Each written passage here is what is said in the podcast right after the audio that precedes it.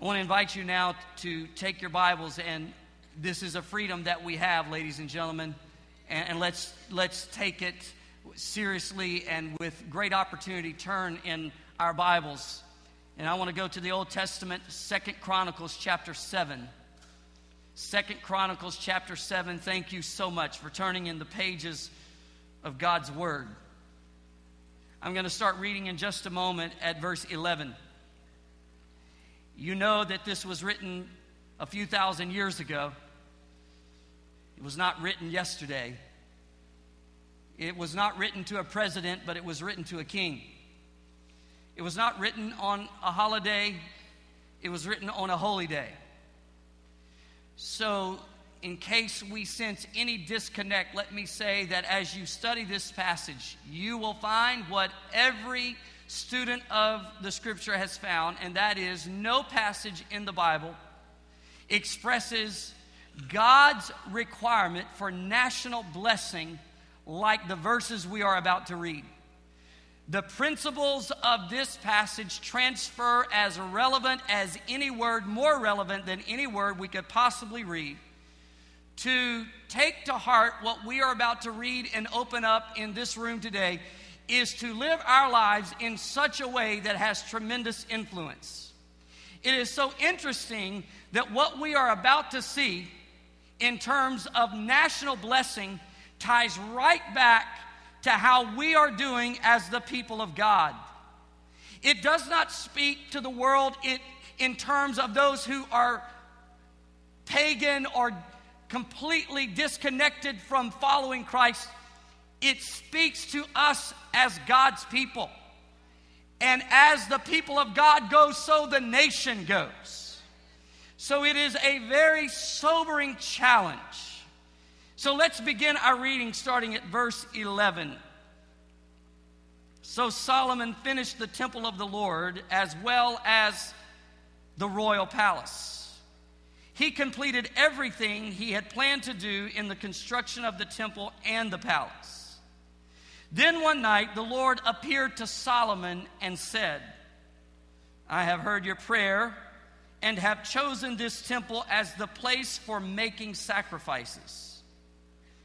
At times, I might shut up the heavens so that no rain falls, or command grasshoppers to devour your crops, or send plagues among you. Then, if my people who are called by my name will humble themselves and pray and seek my face and turn from their wicked ways, I will hear from heaven and will forgive their sins and restore their land. My eyes will be open and my ears attentive to every prayer made in this place. For I have chosen this temple and set it apart to be holy, a place where my name will be honored forever. I will always watch over it, for it is dear to my heart. As for you, if you faithfully follow me as David your father did, obeying all my commands, decrees, and regulations, then I will establish the throne of your dynasty. For I made this covenant with your father David when I said, One of your descendants will always rule over Israel. But if you or your descendants abandon me and disobey the decrees and commands I have given you, and if you serve and worship other gods, then I will uproot the people from this land and I, that I have given them. I will reject this temple that I have made holy to honor my name. I will make it an object of mockery and ridicule among the nations. And though this temple is impressive now, all who pass by will be appalled. They will ask, Why did the Lord do such terrible things to this land and to this temple? And the answer will be, Because his people abandoned the Lord, the God of their ancestors, who brought them out of Egypt and they worshiped other gods instead and bowed down to them. That is why he has brought all these disasters on them. In these verses, God speaks about his house, his people, and his leader. Will you pray with me? Spirit of God, by your inspired word, now grip our hearts with your conviction and your power to make the change necessary. I'm asking you to stir us and to transform us, encourage and rebuke.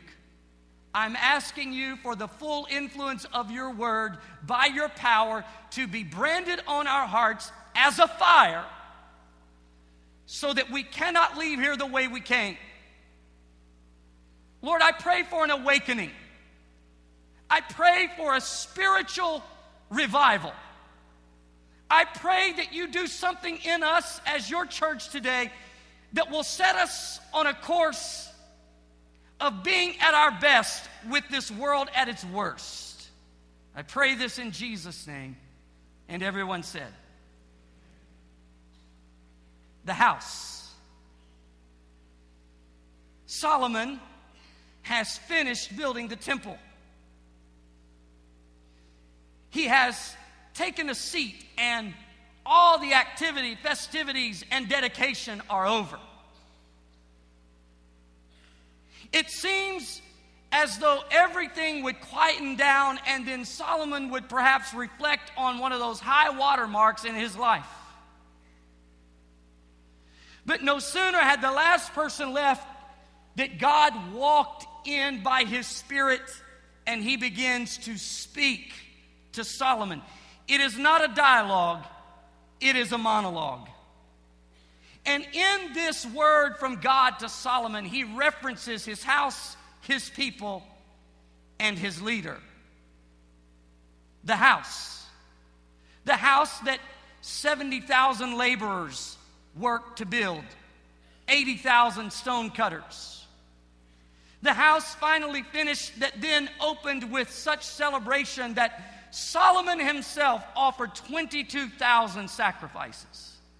So blood smeared over the altar, immediately letting the people know that their contact with God would be by way of the blood. Instruments were used to help lift songs of praise as voices resounded in what was called the Songs of Zion. Stewardship was seen as offerings were brought and carefully presented. And God says, as I look at this activity, I realize that I fit in this house. My glory can dwell here. This is a place where I will be. I have heard your prayers, Solomon, and I'm pleased with the house, and I will dwell in the house. Its structure, its strategy, its entire mission, its signs all pointed to sacrifice unto God, a place where God could be glorified, magnified, elevated in the eyes of all of those who would come through its doors. Now, I know that you and I, as people, are now the church, and that this building is not the church. You are the church. But as evidenced by this crowd, we still gather at a specific place.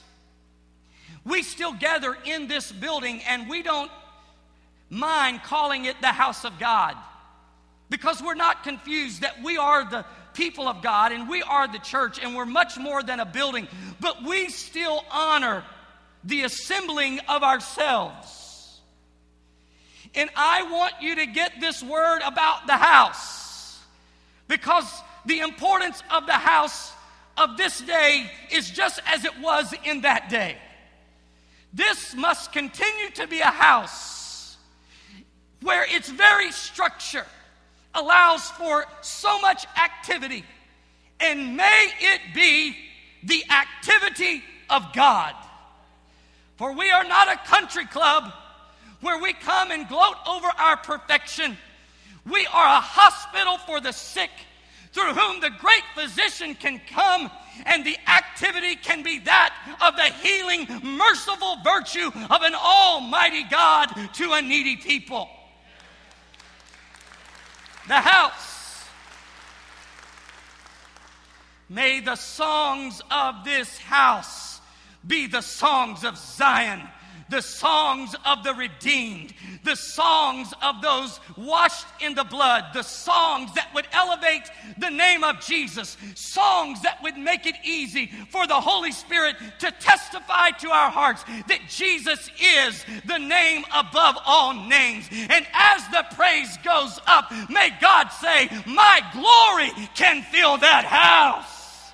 Songs and then sermons sermons that would not be man's opinion, but would be the very oracles of God, would be the Word of God, the sword of the Spirit, wielded with accuracy and anointing, reminding us that at Calvary, Jesus finished the work and He won the battle. And whosoever will may call out on the name of the Lord, and they shall be saved. May it be a house of preaching word of Almighty God.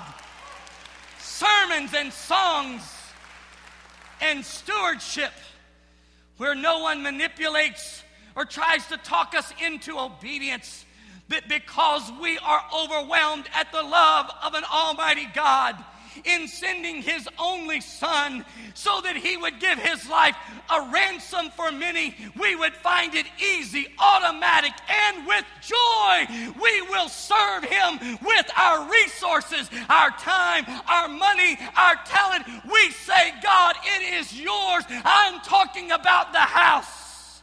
The house. Kelly and I have lived more in a hotel, and our families lived more in a hotel since February uh, than we have a home. But can I say to you today, we are now in a home. We moved in a home this past Thursday and Friday and Saturday. We are residents of Broken Arrow. And I remember talking to one of the great employees at the hotel where we stayed, such wonderful people. They say to me, you know, people just don't treat a hotel like they treat a home. They have an investment in their home. Here they come and pay some money and let us pick up the coffee cup. They were saying their stewardship, concern, care for the hotel is not like it is for their home. When they said that to me, my mind raced about God's word, about the house. This is not a hotel. Let us not date the church. Let us not treat this as a place where we come half heartedly, throw a few dollars in a plate on occasion, or just pass the plate. Not engage when the songs of the redeemed are coming forth in praise to God not trembling at the word of God, which is a living word, God's word, God's, God's message to us. We just, it's nonchalant. Where we just are flippant with the house. Over time, we get caught up in dress codes and, and where we can take a soft drink in this room or that room, and all of those things are about stewarding the house which has its place but we can be more concerned about that than we are the holiness of God in the house the righteousness of God in the house, the worship unto God in the house, the honoring of the word of God in the house. When you go back to the house of Second Chronicles, it was a place of songs, sermons, and sacrifice that brought such glory to God that God said, I can dwell there. I want this to be a house where God says, I can be there. I can be there in power. I can be there in deliverance. I can be there in healing. I can be there in in salvation. I can be in that house. I fit with those people. I will make my habitation upon the wings of their praise, for they are a people after my heart. Oh, I want this to be the house which can be filled with God's glory. not performance, but praise. Not dynamic motivation, but preaching of the word. Not soothing the itching ear, but humility that comes because our hearts are convicted of the Spirit of God.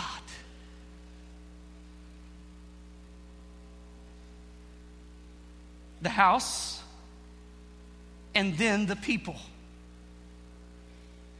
When he moves from talking about the house, he, by inference of the text, he says, Now, Solomon,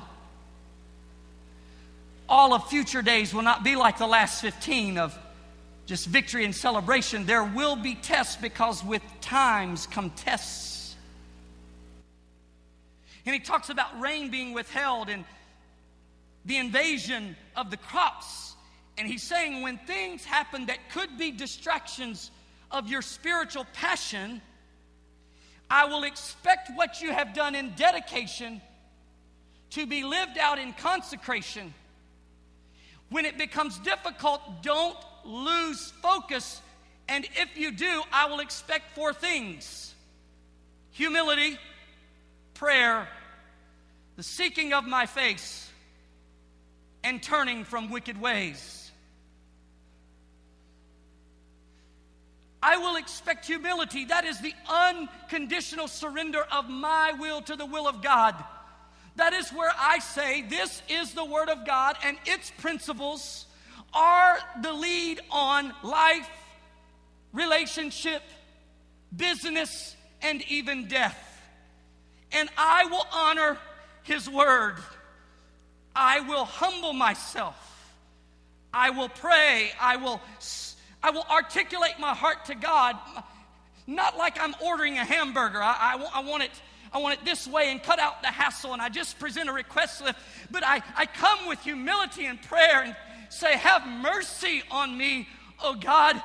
I cry out to the living God. Early will I seek thee as the deer panteth after the water. So my soul longeth after thee, God. I'm hungry for your presence. I'm hungry for your holiness. Oh, that I might see you in your sanctuary. I seek your face. That's number three, to seek the face of God.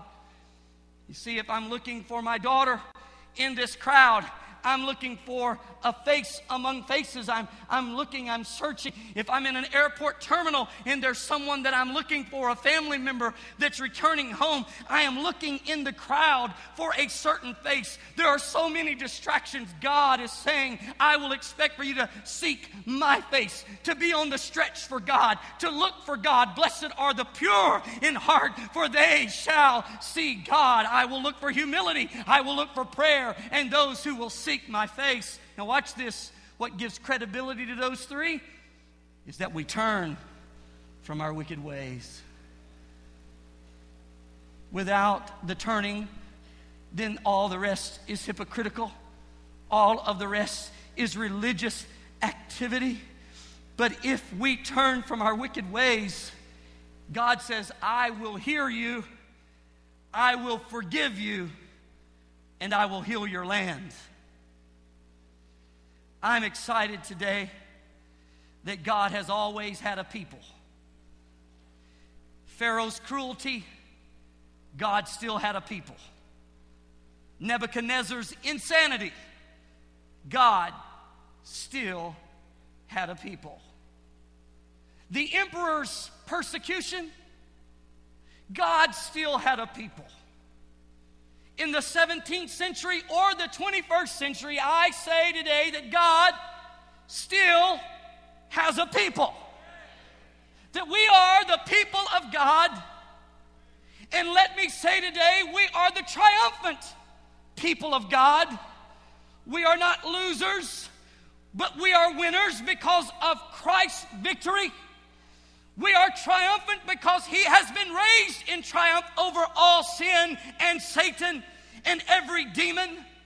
I would say God still has a people. Therefore, to that servant of God in a place where they're forcing the church underground, I would say the powerful current of a rushing river is not diminished because it is forced to flow underground. The purest water is the stream that bursts crystal clear into the sunlight after it has fought its way through the solid rock. So I preach to the missionary sow your seeds in confidence. God still has a people. I say to the hurting heart, you are going to make it. I say to the busy mother, God cares. I say to that young student, you are not alone. To the faithful father, don't you quit. Don't give up. Over the years, Satan has tried to snuff us out. He has tried to take our message and blast it into oblivion. But God has a people, a people that cannot be bought, that cannot be flattered, and cannot be silenced. On through the ages, we march. God has a people and we are alive and we are triumphant and we are on the winning side. God has a people. Hallelujah. And if God's people who are called by his name will humble themselves, pray, and seek his face and turn from their wicked ways, he will hear, forgive, and he will heal. The house, the people, and now the leader in verse 17. In this monologue, God says, Solomon asks for you. If you faithfully follow me, as David your father did, obeying all my commands, decrees, and regulations, then I'll establish the throne of your dynasty. Listen to these words. Not only that, I will establish you for I made this covenant with your father.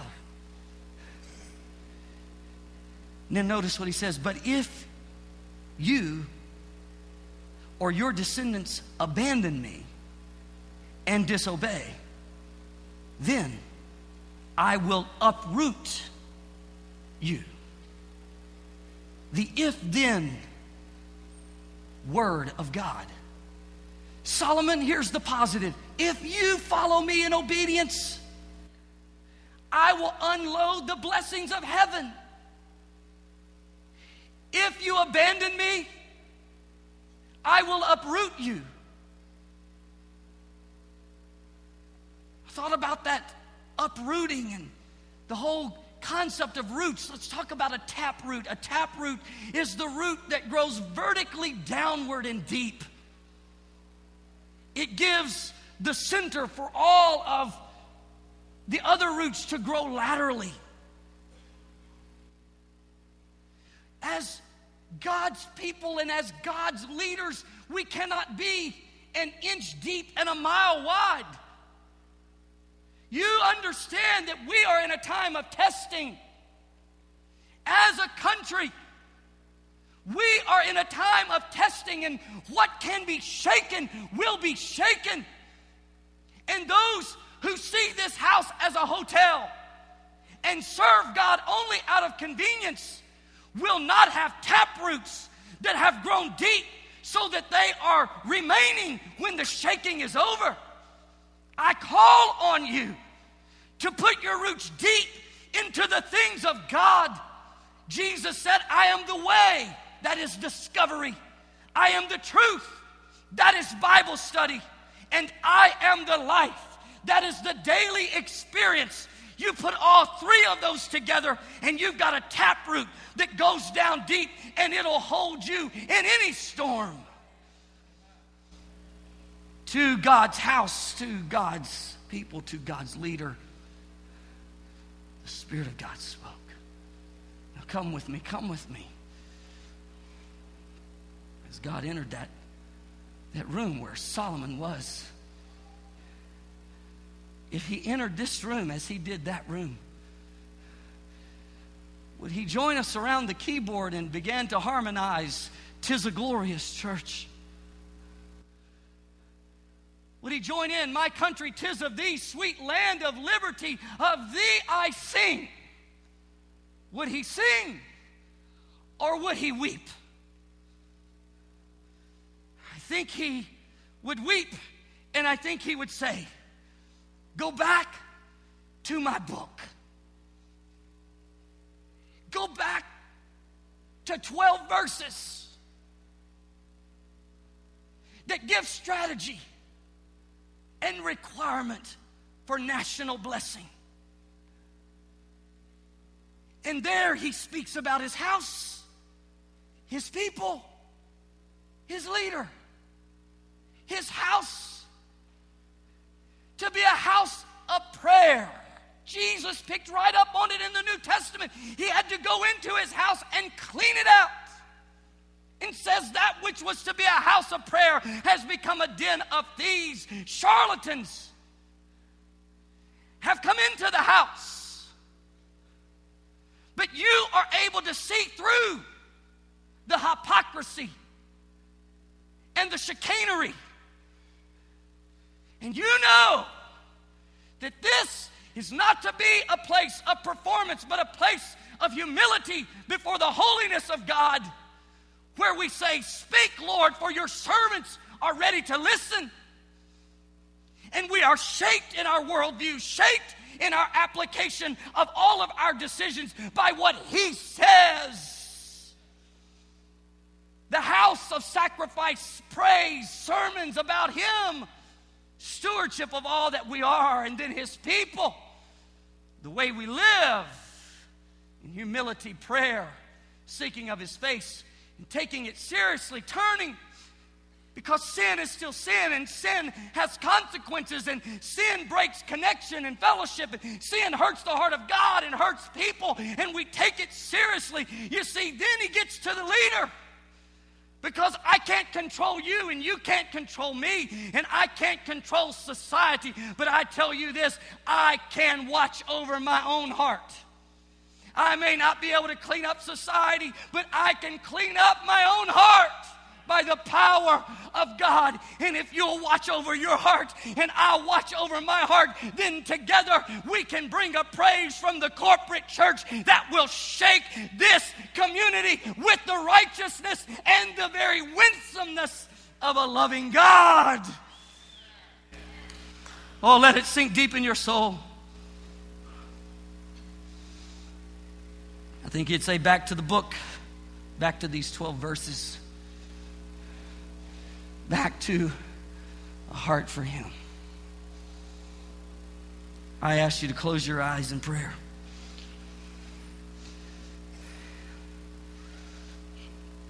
I want to talk and pray with us as a church. And then I would make a passionate appeal to those who don't know Jesus. But today is your day.